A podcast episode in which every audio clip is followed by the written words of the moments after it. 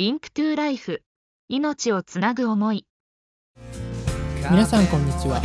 広島経済大学にあるラジオブースより FM ハムスターの番組 Link to Life 命をつなぐ思いのお時間でございます。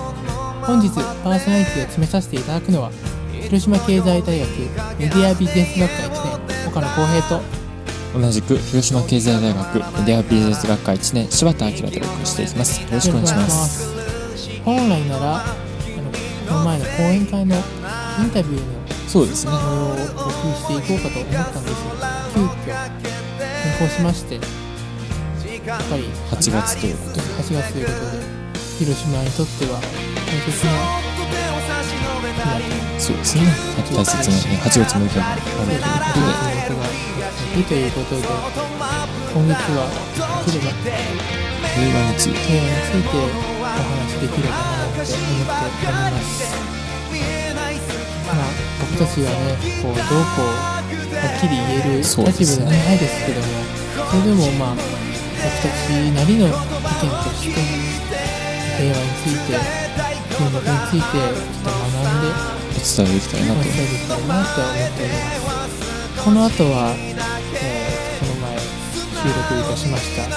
えっ、と2006年の、えー平和への誓いの子供代表だった新谷望さんをゲストに迎えてお送りしていきたいと思います、はい。収録なる模様2人でねインタビュー形式で。インタビュー形式で、えー聞いてきましたのでその模様を流していきたいかと思います。それでは本日もよろしくお願いいたします。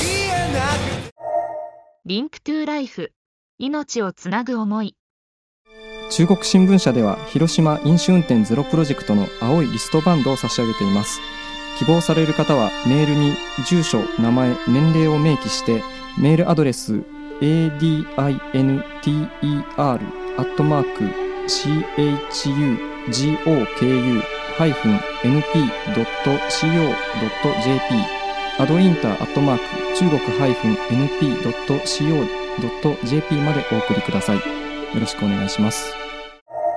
Link to Life。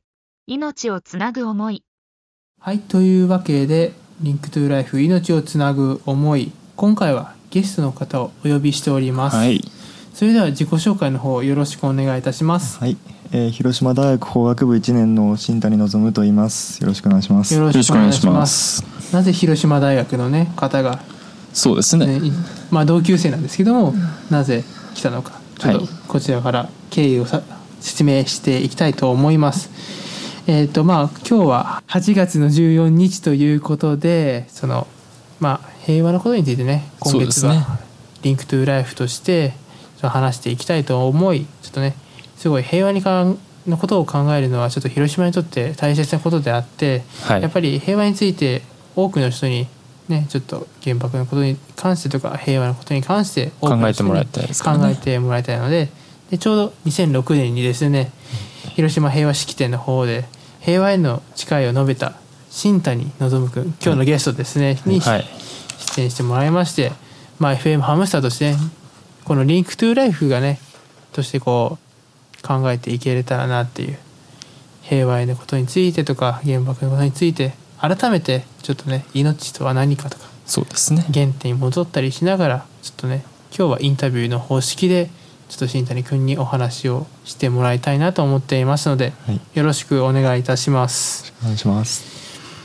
というわけでまあ先ほどもお話をしたようにその平和への誓いですね平和式典ですね平和記念式典の中でプログラムの中にあるんですけどもそうですねで最初はもう原開会があって原爆死没者の名簿のほ、えー、と納付したりとか、はい。式辞献花で8時15分に黙祷をする。でその後に、えー、と市長さんから平和宣言があってで,、波動がねあれ何千羽ぐらいですよね。何千羽多いです。かね。ですけども放たれまして。でその後ですね平和への誓いという子ども代表として出たわけです。で2006年にですねちょうど僕がねはい。僕と同級生でちょうどね 小学校も一緒だったのでですね。はい。本当懐かしい感じではするんですけども、はいその、もともとその平和への誓いのその作文？そうですねね作文ですねたまたま作作文があってまあ僕も書いたわけですけどまあ多分広島市内の子は全員書いたのかな？ですかね。6年生になると、えーなると書くそうですね。はい書いてまあ僕はまあ落ちますよね。ごめんなさい。僕はまあうん。まあ文章力がなかったのでごめんなさいということでなったんですけどちょっとね新谷君に関しては文章力がねめちゃめちゃあったということで。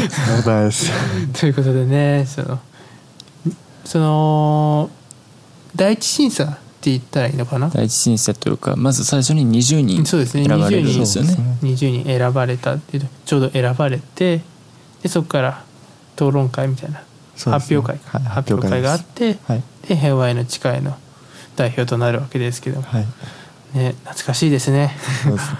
本当まず20人に選ばれてどう思いました？まずあの作文を書いた時にあの作文で2名選ばれて、うん。その2名が平和式典で読むってことを知らなかったんうですよ、ん。なのであのとにかくびっくりしましたね、うん。だね。あの3000通以上応募があったらしいんですごいですね。3000通の中にまずにまず20でね。20それは人びっくりしましたね、ね。はい。小学校中でも大騒ぎになって ねやっぱそれは一緒の小学校だったら話とか聞いたりするんですか？いやクラスが一緒だったのあねなるほど。クラスが一緒だったんでうん。選ばれたよって担任の先生から言われて。なるほど「えー、すごい」っつってみんなで小学校のまあみんなでねすごいなって思いながら。でもあれですよね。やっぱ身近なところからそうやって、うんそういう読み上げる人が出てくるっていうのもなかなか感慨深いものが。当時のねひ人たち的にもあったんじゃないですかやっぱり。うん。幼心でも。ね、すごいなって思いましたね。であれですよねその20人に選ばれたからそその時の発表会に向けて練習とかしましたよね、なんかそうですね体育館とかでやりましたよね、なるほど。僕の。岡野君もずっと付き合ってね。僕もねずっと、ねなんかすごいなって思いながら体育館でこう喋ってるの見てすごいって思いながらねそれはすごいと思いますよねやっぱり、ね本当にねいい友人ですよ。本当。本当すごい友人で。こちらこそです。本当ね今日今回もこうやってちょっとゲストで出てくれないかって言ったらすぐに「いいよ」って言ってくれて。なるほど。ね今日収録してるんですけどもはい決まったのが昨日っていう。昨日。昨 ねこれ日なかなか出てくれませんよ、そう。なかなか出てくれない中で。ななんかでも平和のことについてなんか話してくれないかなって言って新谷君にたまたま、ね、今流行りの LINE でやったんですよ。LINE で。ちょっと出てくれないかなって言ったら快くもう出てくれたんで本当ありがたいです。ありがとうございまありすがとうございます。ね本当選ばれ選ばれた時はすごい、うん。なんかすごかったなっていう。のびっくり本人はびっくりしてるしね。周りの人間もみんなびっくりしてたっていうのがあって。ですよね絶対、でまあ発表会当日になって、で、まあ、発表するわけですよ、雰囲気とかってどうでした？僕も一応行きましたけどやっぱりなんか見る側と、うん。そう発表する側ってやっぱり違うと思うんですよ、どんな感じでした？発表者の人が前列にバーって20人ぐらい並ぶんですけど、がみんななんかすごいなっていう感じで、なんかすすごい作文読みそうだなみたいなああこ雰囲気もねうねこうやってこう読んでる感じがね。あったんでやっぱりすごい緊張しましたね。うん。やっぱりねいろんな国からいろんな方が来られるうん。中でそうやって発表するっていうのはやっぱり緊張感がねとてつもないものがあるんじゃないかな。それも小学6年生でですよ。そうですよ。ね 小学6年生でねその舞台に立てるっていうのもすごい貴重でもありますけどプレッシャー半端プレッないですね。シャーはすごいですよね。すごいですね。平和宣言の後ですからね平和宣言。が まだ多分そこまで思ってなかったと思う小学校の。ううんそんな気がするね。僕もこうねやっぱりうん。友達が、ね、こうやって20人選ばれて発表会に出るっていうんで担任の先生と行きました、来てくれたよね。その時のねその時ね。すごい。見る方からしてもやっぱ緊張感は伝わってくる、すごいなんかねもう春子に関してはすごい調べ物をしてたっていうか、すごいデータをまとめてきてるっていう。うん。本当にこれ小学生が読んでんのかなっていうぐらいのは文章を書いてきていやー圧巻だ。やっぱりなかなか平和について考えない大人の方にもその現場を見てほしかったなって今では思いますね。本当。ああいう機会がなかなかないというか。やっぱりこういう文章を書いたりとか考えたりするのを通してやっぱ平和について何なのかって考えるうんっていうことになりますかね、ねそうの時間。うん。やっぱりそういう時間大切だなって今は思いそうますすね、やっぱり友達はすごいなって。新谷君はすごいなって。そういうことを思いました。で発表になってで発表して結構最初最初の方だったかな。3番目でした3ね番目で、そうそう結構最初の方で 3番目で終わった後にすごい緊張し緊張してて、うん。で結果の発表になった時にうん。であの代表の方が来てこう喋るわけよねこうやって。うん「えー今回は」みたいな。誰々さんと誰々さんですみたいな。時に新谷君とつって「え？っ?」て。え「本当に?」っつって。びっくりした。あの時の感動はね今でも忘れられんと思う。忘れられない。びっくりした。本当ですよ。本人はどうだったのかっていう。新谷君はどうだったのか。うんまずねあの発表がすごい上手い人もいたんだよね。うん。意外とすごい練習しとるなって。うん。僕も最初の最後の方噛んだりしてうん。これはまずいなっていう状況で自分はまずないだろうなって思ってたんだけどうん。あの選ばれたんで本当にそれはもうびっくりの一言ですよね。だよね。驚きましたね。なんかね基準が分からないよね。うん。でその会場に行っても何を基準にしてこの代表を選んでいるのかっていうのがよく分からなかったんで小学校の時はね。中には調べ物までねさっき言った。ね。ねで書いた子もいる中で。そう。なんかすごい僕はもうすごい今まで練習してきたしすごい真面目だからいけるだろうと思ってたんですよ。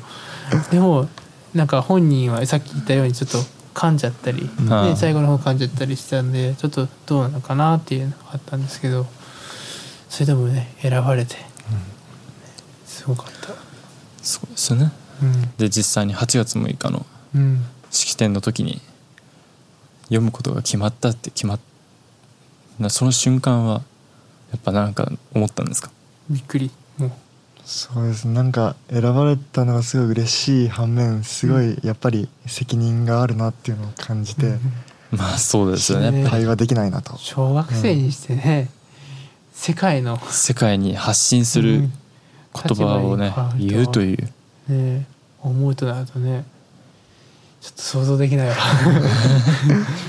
本当ね緊張したんだろうねって思いながら。しましたね、すごい、はい。もう他人行儀なしょうがないですけどすごい、まあ、応援してたし絶対もう大丈夫ってうん。言ってた中で本当になったからなんかすごい感情がいろんな感情が出てきてえ本当になったの？みたいな。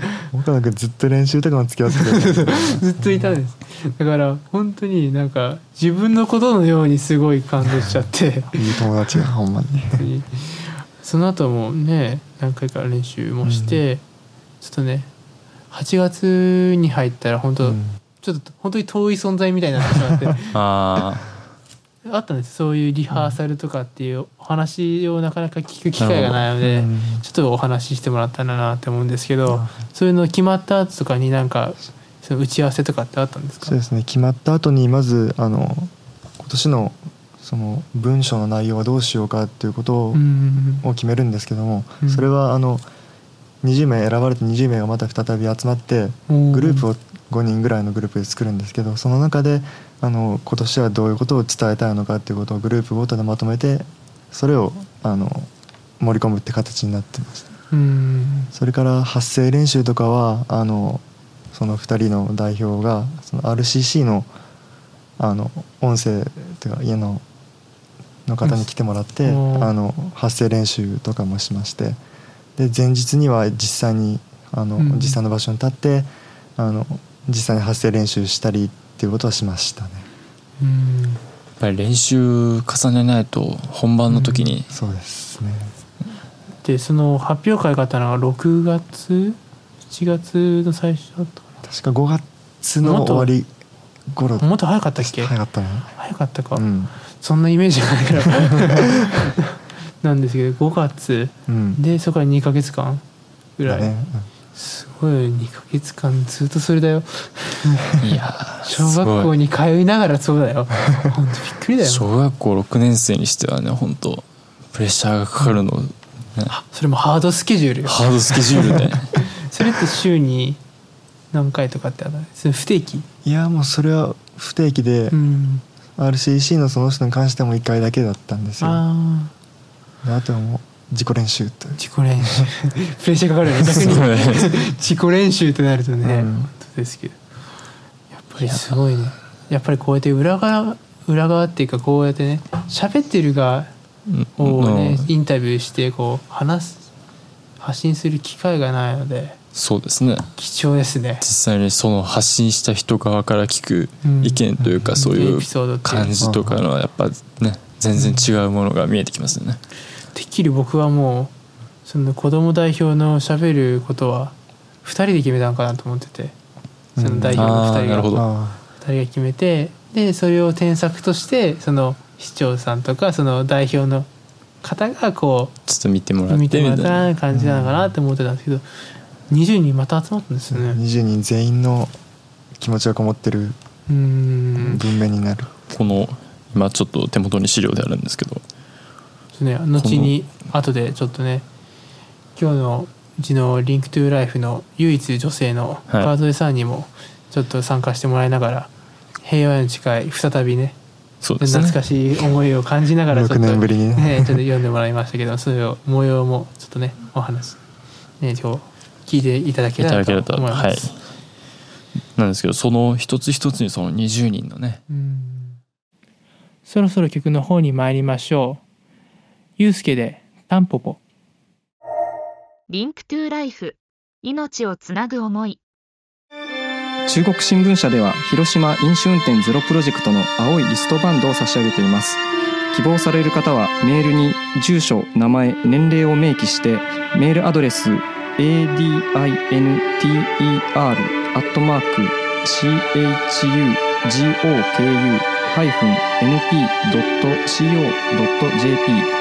アドインターアットマーク中国 -np.co.jp までお送りください。よろしくお願いします。 Link to Life 命をつなぐ思い。 Link to Life 命をつなぐ思いそろそろお時間となってまいりました。やっぱり新谷さんのねそうですね。僕の同級生なんですけどもやっぱりこう見る側とやっぱり実際に話して見る側とでは全然違うんだな。違うんだなって思いましたね。この模様を来週もお送りしていけたらなって思っております、リンクトゥーライフでは皆さんからお便りを募集しております。はがきお手紙の場合は郵便番号731-0192広島市安佐南区祇園5丁目37-1広島経済大学 FM ハムスターまでお願いいたします。ファックスの場合は082-871-1620 082-871-1620 e メールの場合は fm.hamster.live.jp まで。